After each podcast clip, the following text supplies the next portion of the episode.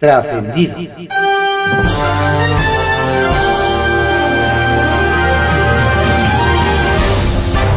Continuamos con la audiosíntesis informativa de Adrián Ojeda Román, correspondiente al viernes 4 de noviembre de 2022.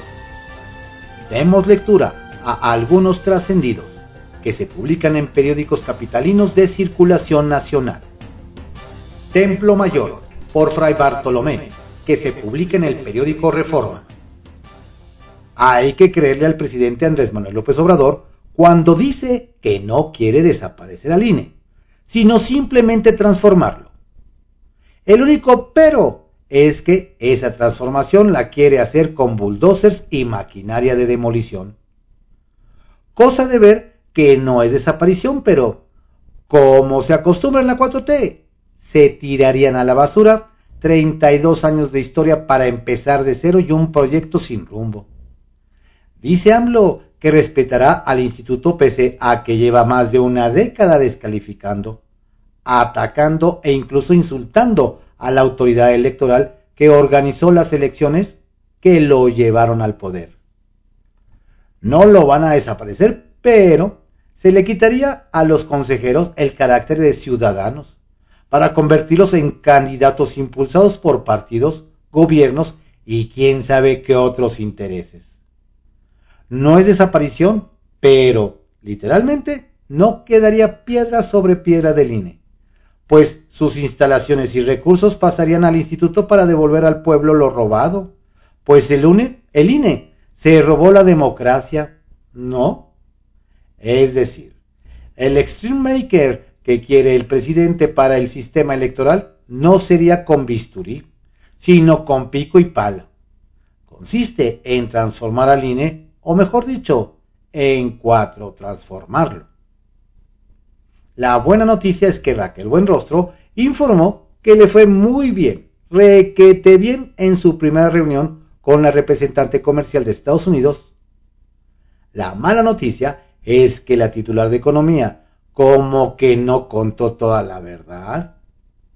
Cosa de ver que la dependencia mexicana se limitó a decir que se comprometieron a continuar las consultas privilegiando el diálogo, bla, bla, bla. Sin embargo, la oficina de Catherine Tai fue mucho más precisa en señalar que el reclamo norteamericano sigue.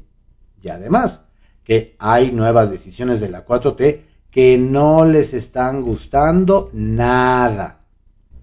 La representante comercial de Washington le pidió buen rostro a avanzar rápidamente, que le apure, pues a atender los temas que provocaron la queja norteamericana en materia energética dentro del TEMEC. Traducción. No es cierto lo que dijo AMLO de que el problema ya estaba solucionado además muy sonriente y todo, pero la embajadora Tai advirtió a los funcionarios mexicanos, evidentemente sobre el tema de los pesticidas, que se tomen decisiones con base en la ciencia, como quien dice, nada de suposiciones ni supersticiones.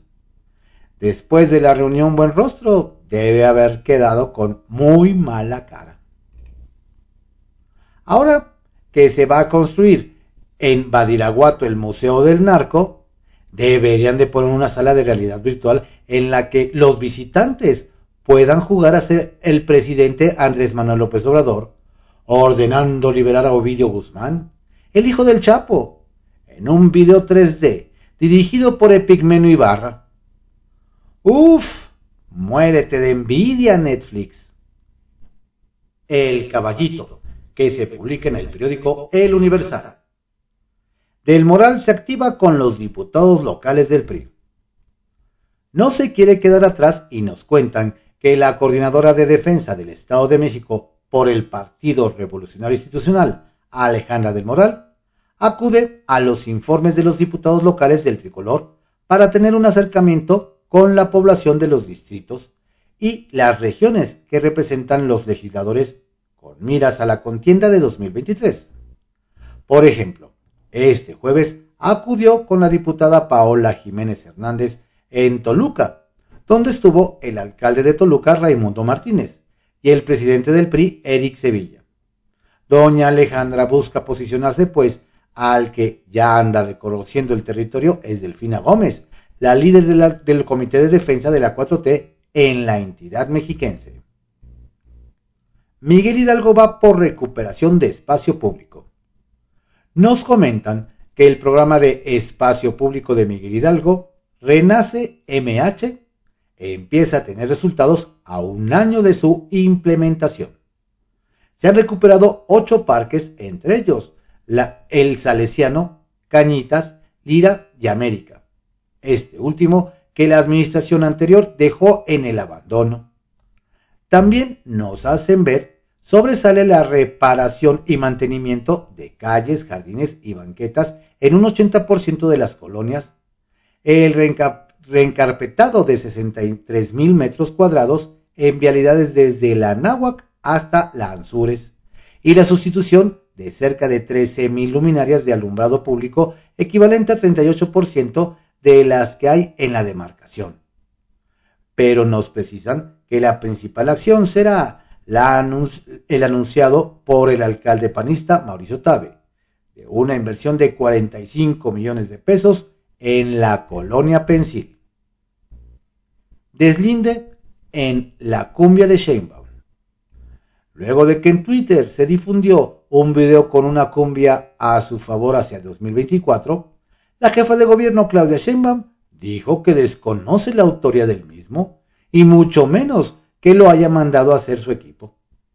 Pero más allá de asegurar que no tiene intervención en ello, reveló que cada vez que surjan ese tipo de manifestaciones, manda carta al Instituto Nacional Electoral para deslindarse. Así nos platican que doña Claudia busca vacunarse ante los señalamientos de la oposición o de otras corcholatas presidenciales de Morena. Kiosco que se publique en el periódico El Universal. Omar Fayad para presidente y rechazado por Alito Moreno. Quien generó ruido entre la clase política de Hidalgo y el prismo en general, nos relatan, fue el exgobernador Omar Fayad.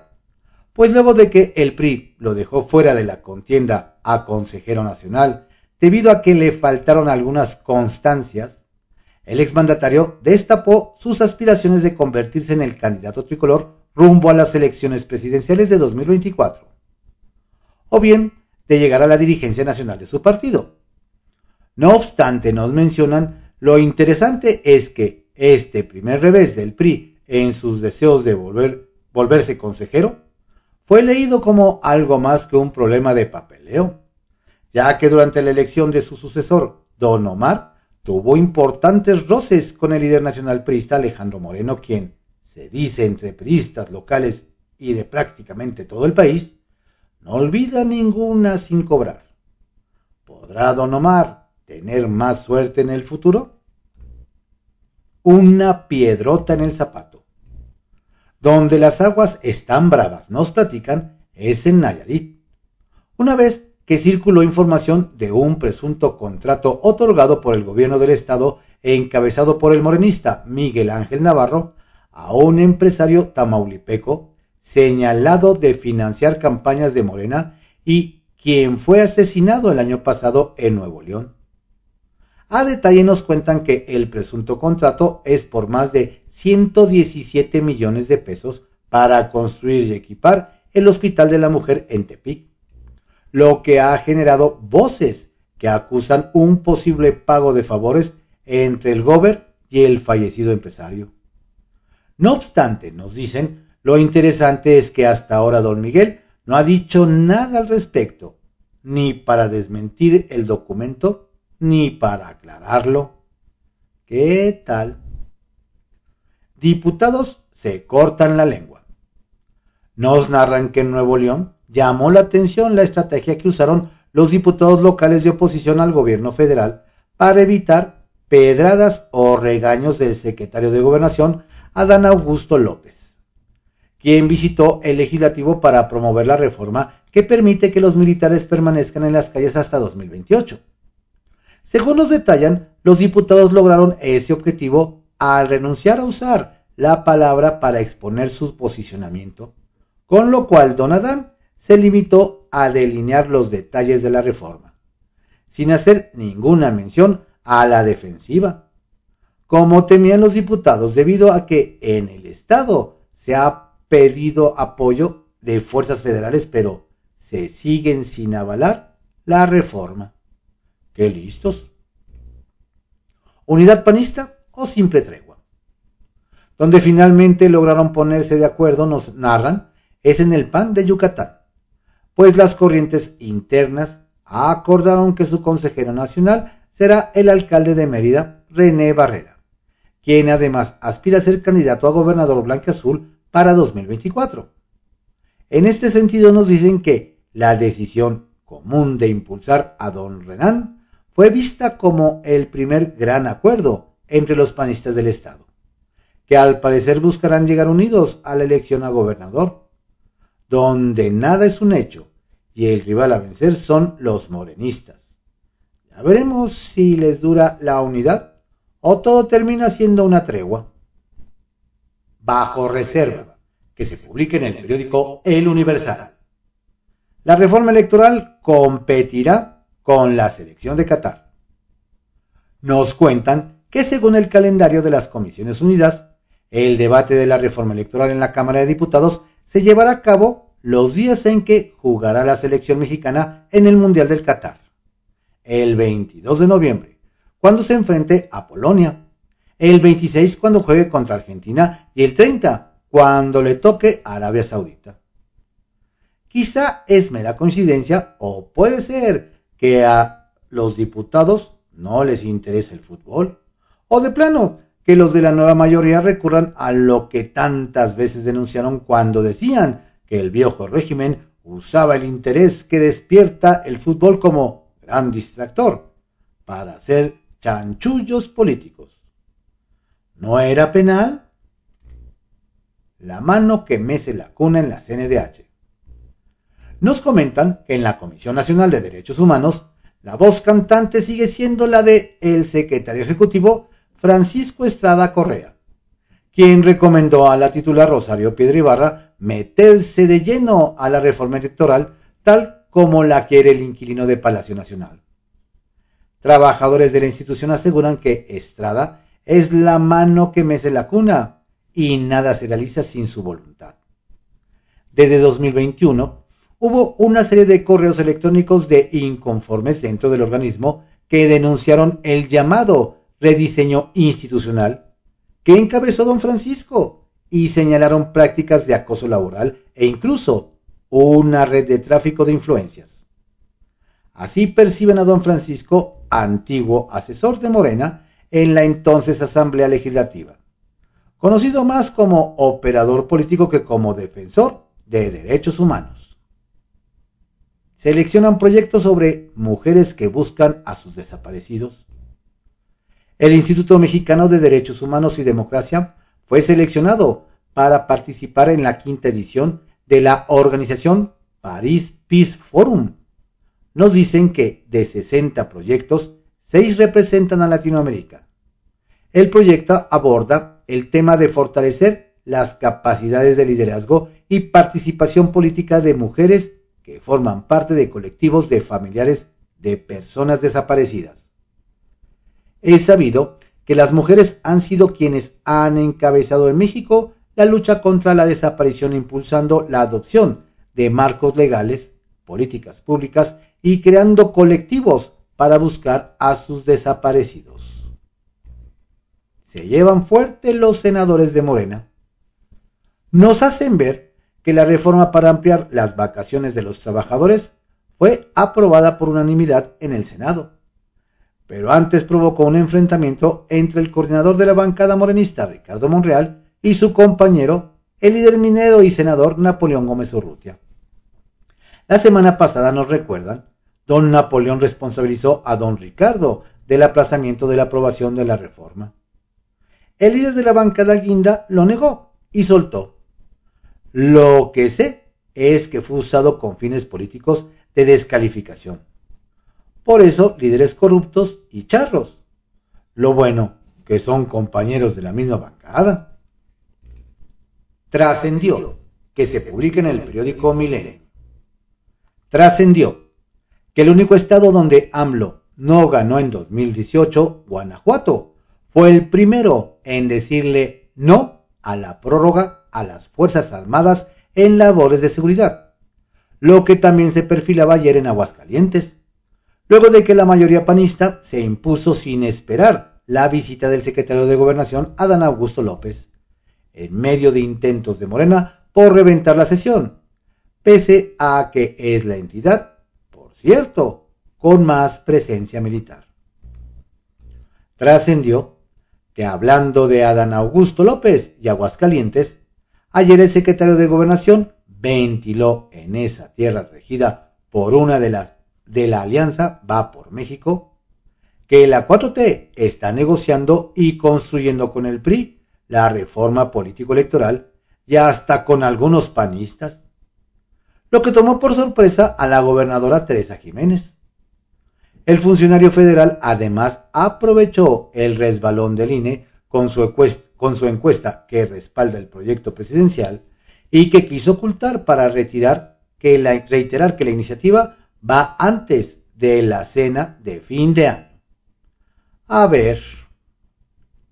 Trascendió que vaya bienvenida la que dio la representante del comercio de Estados Unidos, Catherine Tai, a la nueva secretaria de Economía, Raquel Buenrostro, pues después de la palmada de cortesía, demandó vía remota que se atiendan rápidamente los problemas en el sector energético de México para evitar la interrupción de exportación de maíz y llamó a volver a un proceso de aprobación regulatoria basado en la ciencia.